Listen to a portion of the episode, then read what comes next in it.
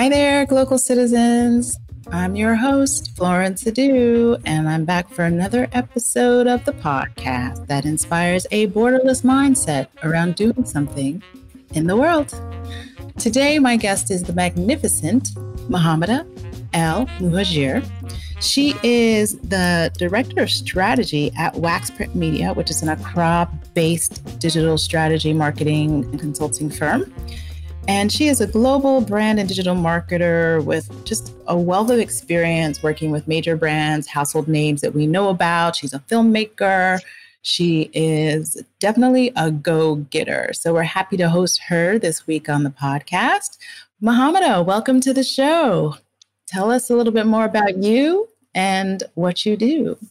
Okay, great. Yes. Well, um, I work with a digital marketing agency based in Accra called Wax Print Media.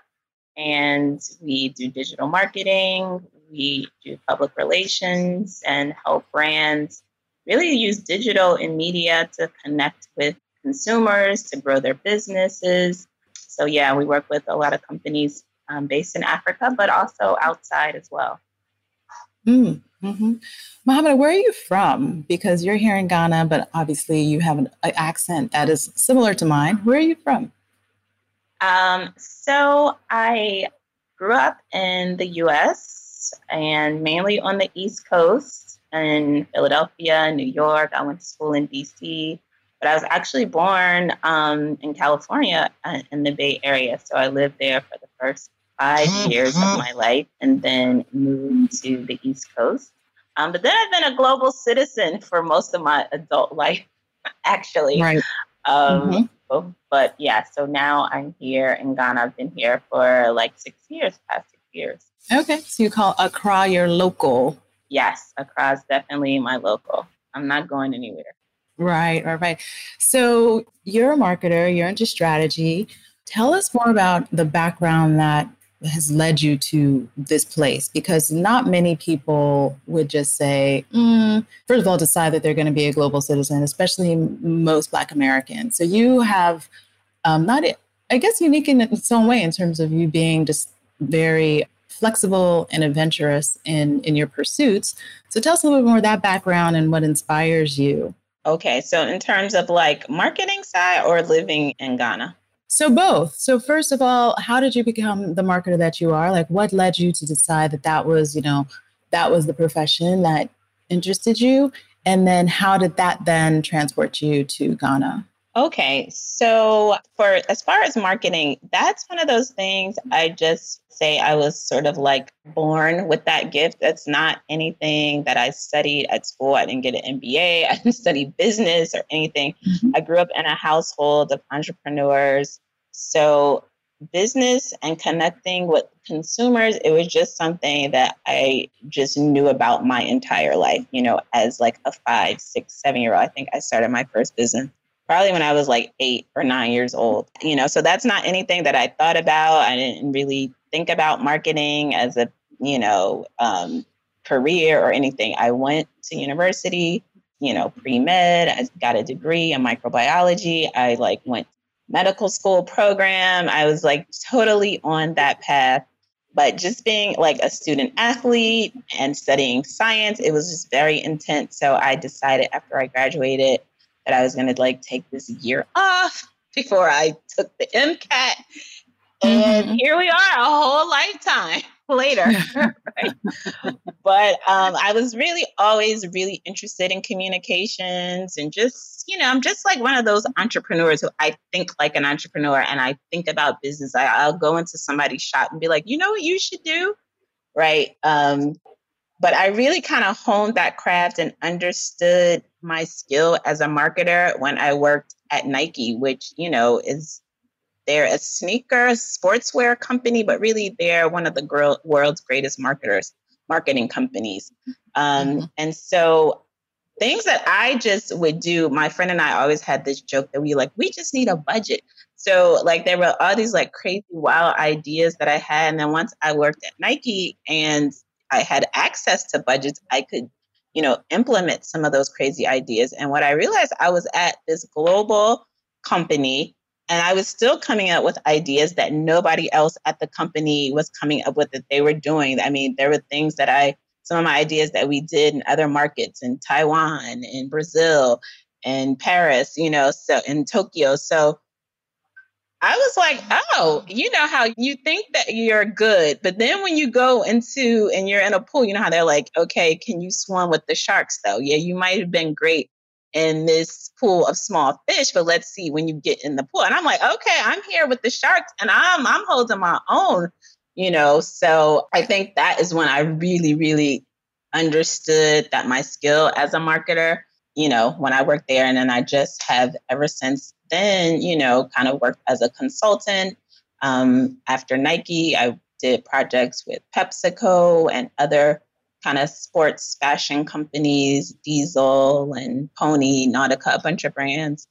And then, you know, when I came to Ghana, I started working a little bit more on the digital, well, a lot more on the digital side, then working with tech startups and just kind of merging all that experience together, working with big brands, working with startups, working with tech. And I just really love entrepreneurs. I love helping people and working with people to build their companies and see things through a marketing perspective. So I guess that mm-hmm. brings it all full circle. Sure, sure. So, what was that first business when you were eight or nine years old? Um, yeah. Oh my God. I think I did a bunch of things. I, I had a sticker club company, and then me and my friends would have our like leaf leaf cleaning up service, yeah. snow service. I mean, we we did everything. So I, we were always thinking about how we were going to make some money. Okay. okay. That's funny. That's cute. Okay. So tell us a little bit more about Why the where, because you could have lived anywhere, but you chose Ghana. So what brought you here? Okay. I think that's, you know, interesting because I've been a lot of places. I mean, I feel like I've traveled maybe to like 30 something countries. And okay, so I came to Ghana first to do a grad school program in like 2003. And I will say that I was just not like a fan of Ghana at all. Like mm. it was okay, but I just like it wasn't there yet. Like Ghana in 2003, it just wasn't like, in my opinion, you know, there just wasn't a lot of amenities. It just, and I don't know, it could be that I was like, I was in grad school. So like maybe I was just in the school world. So I couldn't really, you know, get into the vibe of the city. So it probably just me. I'm not saying it was Ghana because I had a friend who absolutely loved it. I mean, she would be like, Accra. And I'd be like, really? Hmm, I don't see it.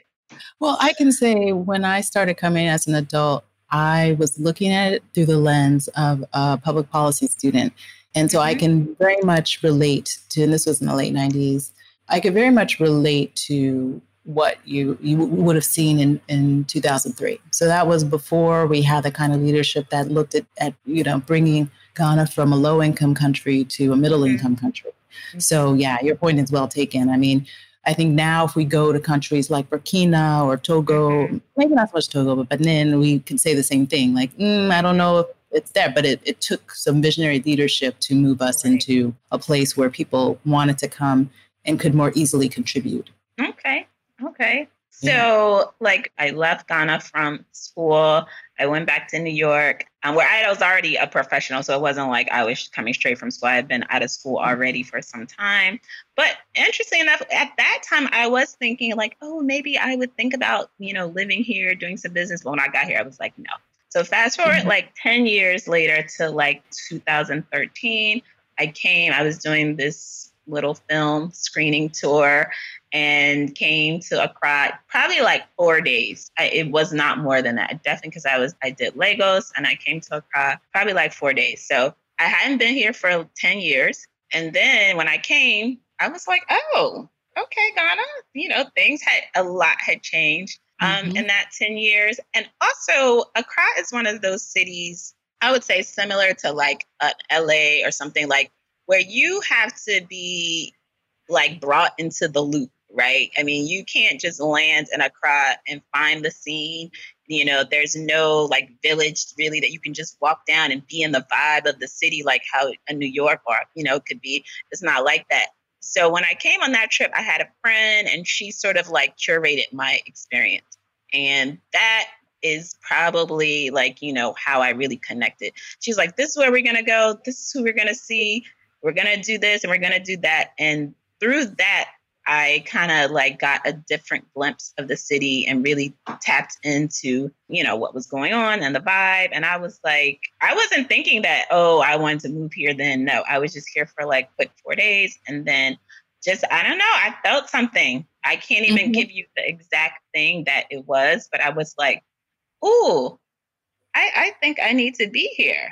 Right. Mm. Mm-hmm. So I started looking into some opportunities and then I found this fellowship with MEST to work in their incubator. I was really, really interested in tech startups. I just kept saying to myself, I'm like, what is this that people who are like 21 years old are becoming billionaires in their college dorm rooms with this tech stuff. I was like, I gotta know more of this. I'm like, not at the early stage of my career, but it's never too late. And I know any industry needs marketing, right? So, you know, got the opportunity to be a fellow at the MEST Incubator. And to be honest, I mean, I was living in New York.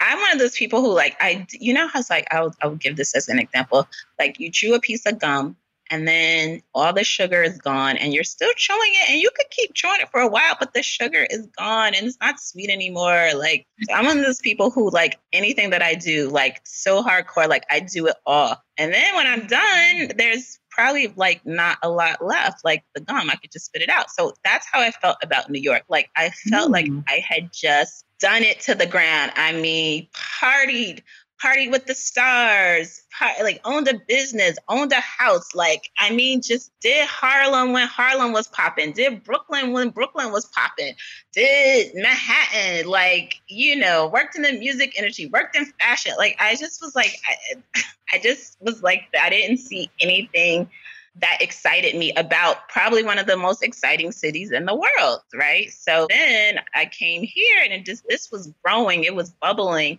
and I just felt like, hmm, this is a new adventure. Yeah, so that's kind of like what started me on this path here. Hmm. okay, interesting. So I like two things that you said, which was that, like so many cities, and this is just a tip for local citizens, oftentimes you have to get into the city to know where you fit into the city. Mm-hmm. So the idea that you have this curated experience, it really does matter. So I've been to many cities where, yeah, you feel like an outsider until you don't because someone has to kind of bring you into the fold. And mm-hmm. a lot of it is culture because mm-hmm. one thing that we have here in Ghana is like very strong school ties. So in the professional community, people gravitate towards people that they went to school with. So typically it's your high school, to some extent it's university, but that's a real base.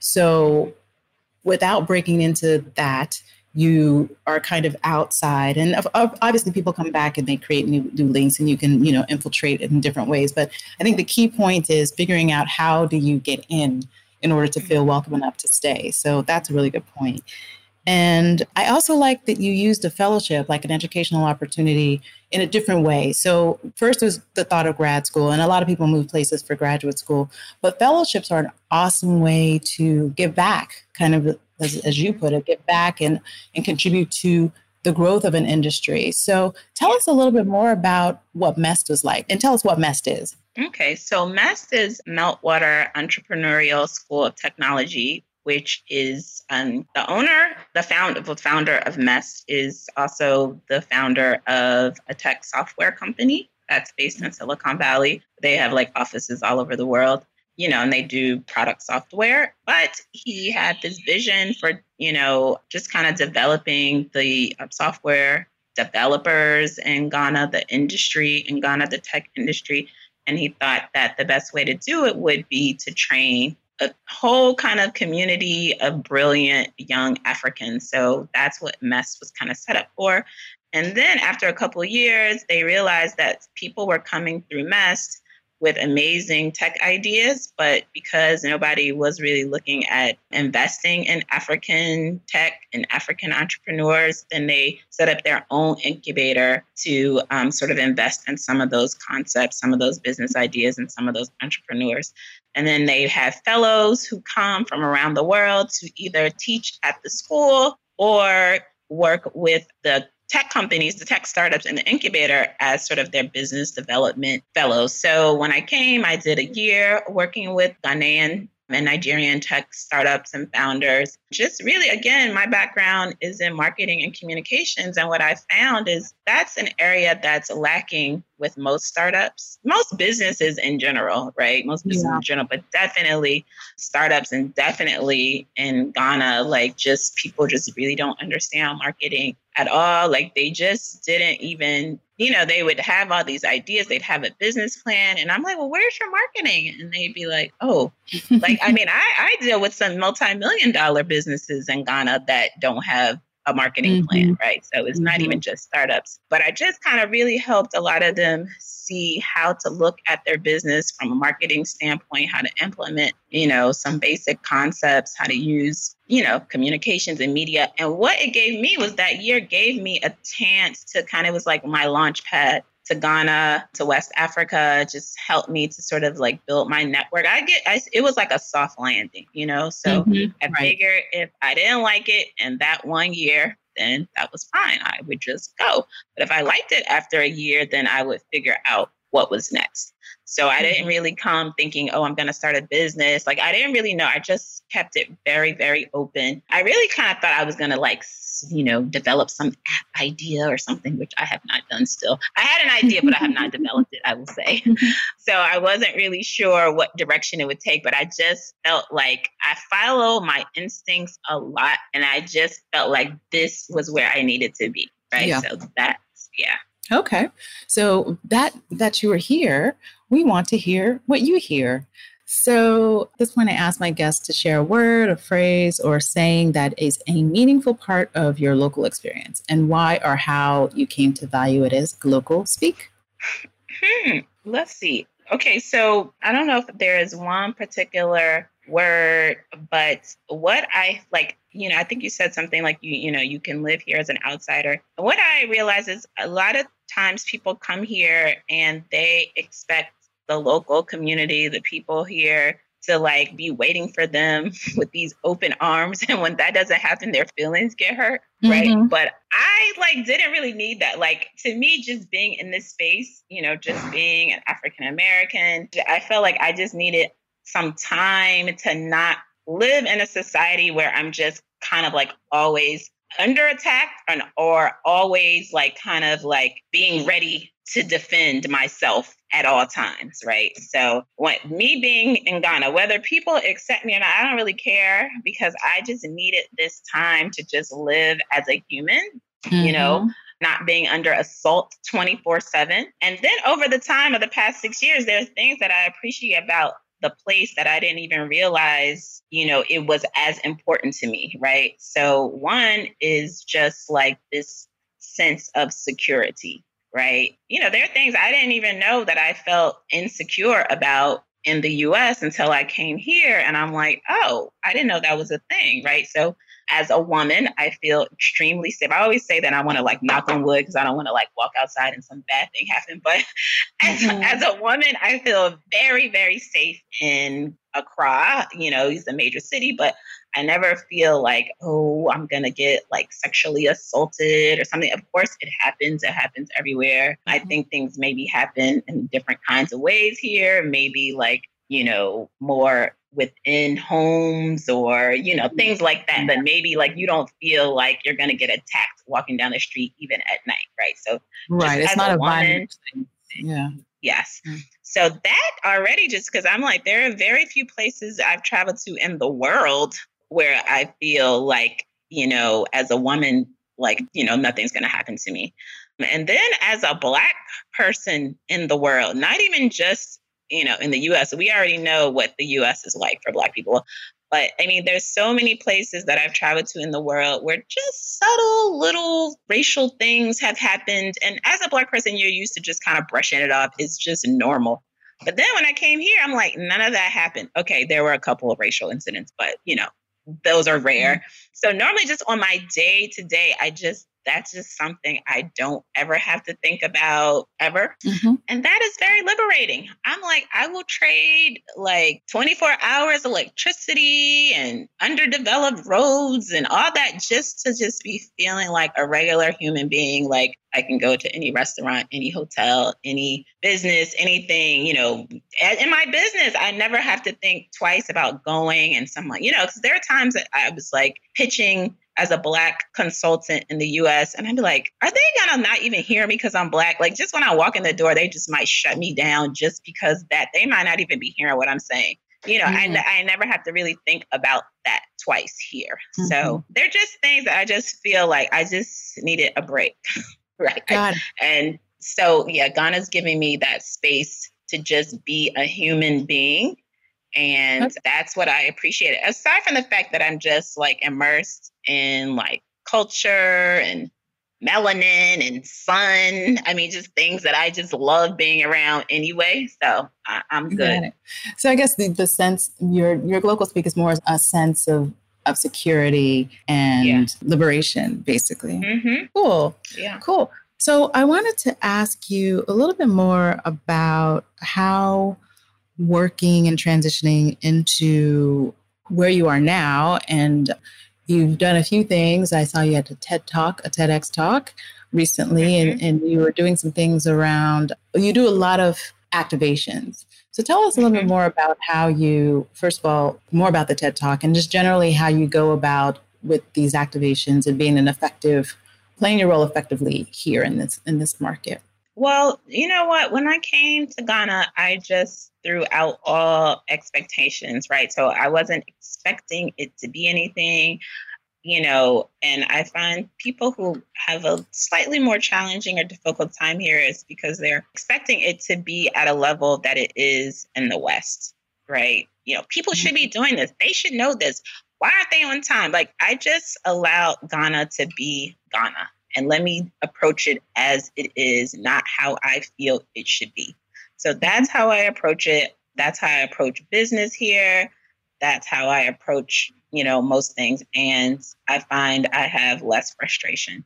So that's, you know, one thing. And then yeah, I did I did the TED Talk and I spoke a bit about, you know, migration and, you know, African Americans coming to Ghana, moving to Ghana and what that means and what it might look like in the future. So that, because I feel like it's the beginning of a movement. I mean, it's not anything new, this kind of like back to Africa sort of talk. But I think when people thought about that in the past, they weren't really thinking that they could live the kinds of lifestyles that they lived in the West in Africa. I think people thought that, that when they came to Africa, they were going to kind of be struggling or you know they kind of have like that mm-hmm. concept and um, i think nowadays when people say they like oh it's popping like oh i can live an amazing life the same life that i lived in new york la atlanta but i could be in ghana wow who knew mm-hmm. so mm-hmm. um, i think as people start to see that as an option. And then once you're here, you're going to have to adapt or you won't survive, right? So you're going to have to adapt to the pace of life here. You're going to have to adapt to the way people speak. You're going to have to adapt to the culture. You know, all those things are going to happen naturally, or you just will have to go back home or wherever you're from. So, mm-hmm. you know, yeah, yeah. So it's definitely an adaptation that that's happening. But I appreciate that. I welcome that and um, I like winning. So I'm like, oh, these are the new rules. Okay, so let me adjust to these rules. So right, yeah, right. Oh, that's a good point. You like winning, mm-hmm. and so you have to adjust to be a winner. That's mm-hmm. the, the bottom line. Ultimately, you you said something about how you had been doing a film tour before. So, yeah. taking a little bit of a step aside from the marketing, you are a filmmaker as well. Tell us yes. a little bit more about that project. Well, I have always been interested in film, but I, you know, never kind of focused on that fully. Um, but I did make a documentary many years ago about hip hop music and culture around the world and how it was impacting young people. So I traveled to like eight different international cities, you know, from Cuba to Japan, Europe, Brazil, South Africa. And this was like pretty much, I would say, at the late 90s, early 2000s, when a lot of those countries were really at the beginning stages of their hip hop scenes, you know, so I talk with a lot of pioneers from that in those places. So yeah, that was like when, you know, I kind of like have, I'm like left brain, right brain. So technical side, but then I always have this creative side that I have to feed at the same time. So mm. yes. And it's, it's funny enough that no matter what, those filmmaking skills somehow always come in handy. Even this week, I was working on a proposal and I, I needed to edit some video. And I was like, this is such a good skill to have. So yeah, yeah, you never know yeah. when it's gonna come in handy. Right. So the name of the film was the name of the film was Hip Hop: The New World Order. Yep. So it's on social media. It's not been updated that much, but it's Hip Hop is Global on social okay. media. But yeah, so so yes. Now it's interesting though because when I was in Paris and Tokyo and you know all these places the hip hop artists they were at the beginning and now they're like huge artists so many of the artists that are in the doc and it's really gritty and it's guerrilla style like not I'm not trying to say like it's some major film it is like I probably like looks like I made it on my phone. Okay, it's bad, but it's it's it's got some good, interesting footage. You feel like you're you're there with them. Most of them have become really, really big in their perspective in their respective countries. You know, they've yeah. done commercials and movies, and they're like the big dogs of hip hop. You know, in those countries. So, um, yeah. and a lot of universities have actually used the film in their courses, especially on ethnomusicology and anthropology and I've had the opportunity to like speak and share it at Oxford and Harvard and Yale and lots of different universities. So yeah, people use it definitely in academic in academia as a tool, as a resource, because that footage is rare because there wasn't a lot of people, you know, right. capturing that those people and that music at that time. Right, right, right. And I've seen the film, and it's not as, as bad as you're you're describing. It's a good, it's a, it's a good film. I'm like, what? I enjoyed watching it, huh? okay, all right, good, good. Yeah, yeah, yeah. Okay, so speaking of different ways of thinking, so one way, one thing I wanted to kind of touch on is a lot of the barriers to thinking about moving are financial. So, mm-hmm. what are the things that you thought of or that you set in place so that that wasn't so much of an issue for you? Like you already mentioned that you had the, the soft landing with with the fellowship, so that was a great that's yeah. a great way of a segue. But on an ongoing basis, what can we kind of share with other people thinking about contemplating how they can, you know, move borders? What are your thoughts on that? Okay. Yes. Yes. Okay. So right, this is not a place that you come and get a job, right? Because I think coming from the West, that's how we operate. You get a good job, and that kind of like supports you and your lifestyle. Like, you know, it's very, very limited number of jobs that pay international salaries, I will say, that you could mm-hmm. survive mm-hmm. on, right?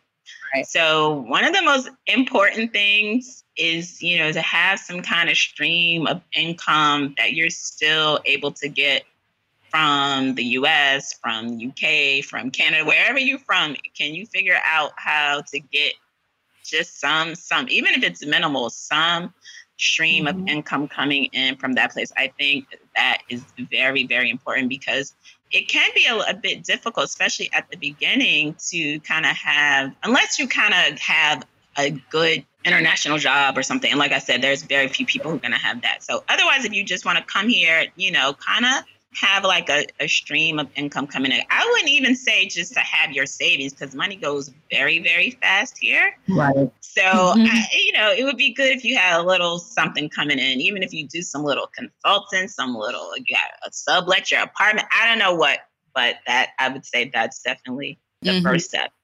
And mm-hmm. then the second thing is that, you know, my same friend who curated my first, you know, my second like kind of Ghana experience, when I finished the fellowship, I was looking for something that would keep me in Ghana. So I was looking for a job and I got offered a job and it was like at a Ghana salary. But now looking back, it was at a good Ghana salary, but still was at a Ghana salary. And when I converted that to USD, I was like, Lord, this money I made when I was like 18 years old.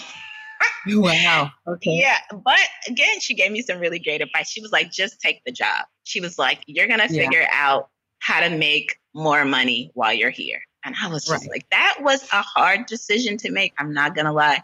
I was like, this little money, this money is so small. Oh my God, what am I going to do with this?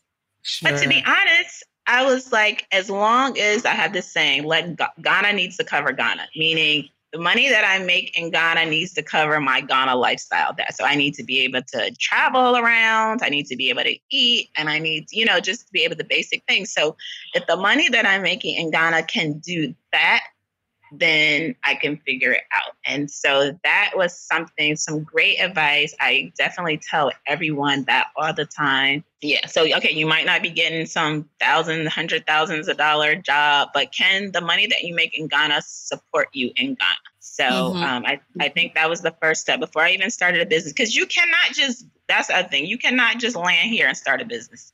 You right. have to figure out the lay of the land. You got to know who's who. You got to know who are the right people. You got to know the names. You got to know how it is when you go to a meeting with Ghanaians. I mean, like these are things you just got to take some time to understand. So I would say definitely people are looking to come. Do not rush.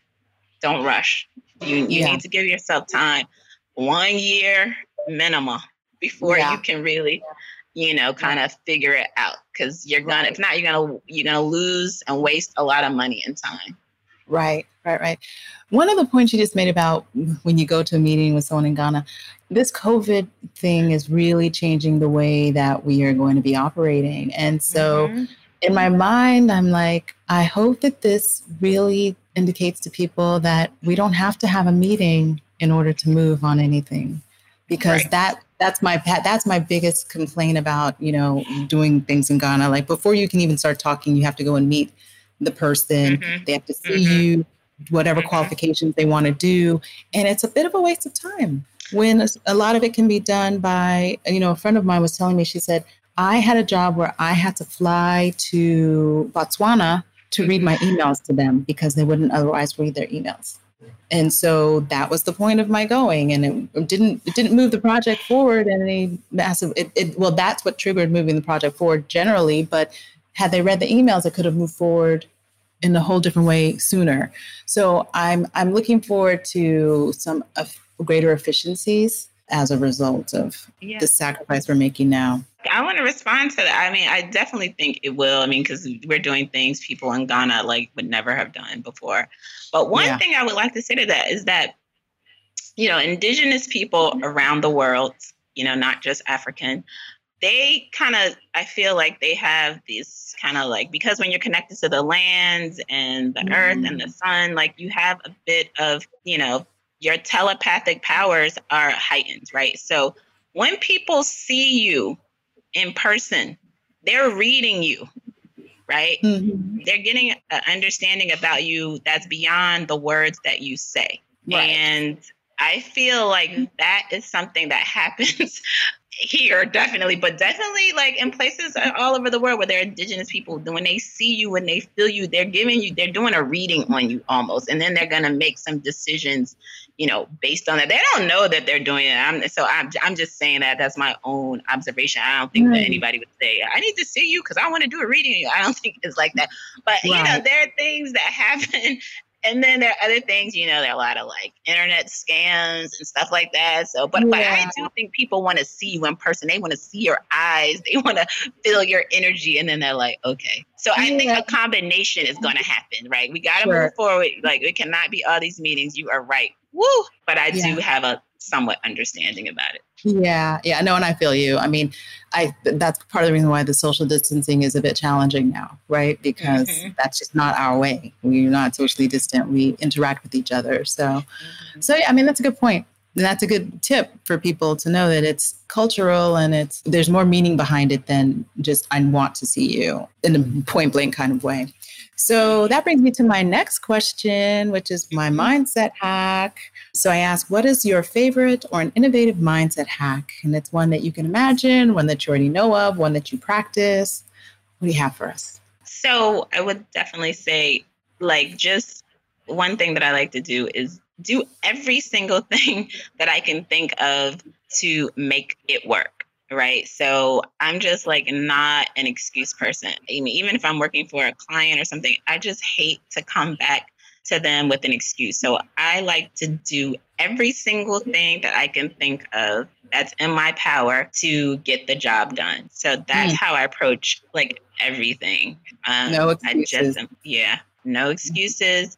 And just, you know, have I done everything? Have I done everything that I possibly could done? When it's over and when it, the job is done, you know, I hate to like have regrets or think about, oh, I should have done this, I should have done that. So I definitely try to do it all, do everything yeah. that I can. Yeah. Oh, that's a good one. That's a great one. So, Mohammed, this has been such a cute, nice conversation. We've we've compacted. I know your time is valuable, so I don't want to take a lot of your time. Yeah. But I, I love the way that you've kind of encapsulated this idea of really being a global citizen. That's, that's mm-hmm. wonderful. And so, as we're getting to the close of our conversation, I like to ask yeah. my guests, you know, something that's a little bit off the cuff, that's a little maybe not so businessy or what have you. So, tell mm-hmm. us, what are you listening to these days? Oh, okay. Funny enough, I just found this old USB that had like mm-hmm. uh this like old school soul music on on it and i'm like so excited about that so it's got like D'Angelo and Raphael Saadiq oh, and nice. like you know yeah. Jockey so Lauryn Hill so I'm just like yeah I mean so I've been vibing on that like the past couple of weeks but okay. I mean just yeah, and then just being here in Ghana, like of course I'm just like Afro beats all day, every day. But you know, I had to go back to my old school soul, so that's what I've been vibing on lately. Okay, good, nice. Um, so, do you have any other closing comments you'd like to share with our guests? Um, yeah, I mean, I just, I definitely think that you have to get out and explore the world. You know, I, I think what's happening right now where people are shut down, they're on the lockdown, you never understood before how important it is to take these opportunities, you know, like it really could be the end. I know that not to sound like that, but you know what I mean? Like now I'm like, oh my God, I can't wait to get out into the world. There's so many more places that I need to see, mm-hmm. that I need to do. So, I mean, I just would just encourage people to just get out, explore. This whole world is for us. You know, we're, we don't have to be in one place. You can, you can have that choice, but you know, mm-hmm. it's it just such an enriching experience to get out and meet people from other places, taste other foods, and listen to other music. So I just definitely would encourage people to do that as much yeah, as well, that's, that sparks another question for me, and I promise this will be the last one. Okay. Um, what is your most memorable experience in your travels? Oh, oh my God. Um, wow.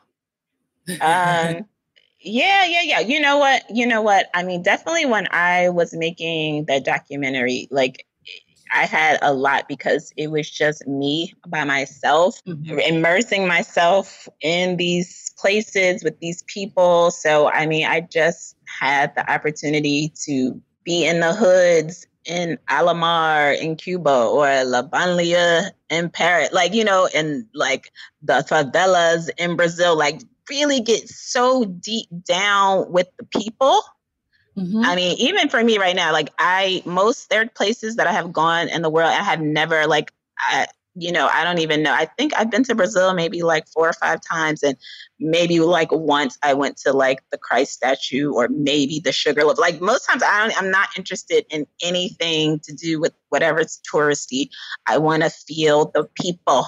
So that probably is one of like you know the experiences that I love the most about traveling is that you know just really connecting with just regular everyday people hanging out with them doing things that like locals do. I, I love living as a local. Yeah i would say that. Mm-hmm, mm-hmm, mm-hmm, mm-hmm. wonderful. And on that note local citizens this has been another episode of the podcast that inspires a borderless mindset around doing something in the world. We're here yes. every tuesday with a new episode and you can find us always at globalcitizenspod.com, Apple Podcasts, Google Podcasts, wherever you find your podcast. Please do subscribe and comment. We love to hear from you. And Mohammed, any last words? Oh, yeah. Follow us at Waxprint Media on all social media platforms. Waxprint Media. Okay. And we'll have a lot of what we discussed in the show notes. So never fear. You can always follow up on a number of the things we've discussed in the show notes, learn more about my guest. So we are signing off from Accra, Ghana. Bye for now.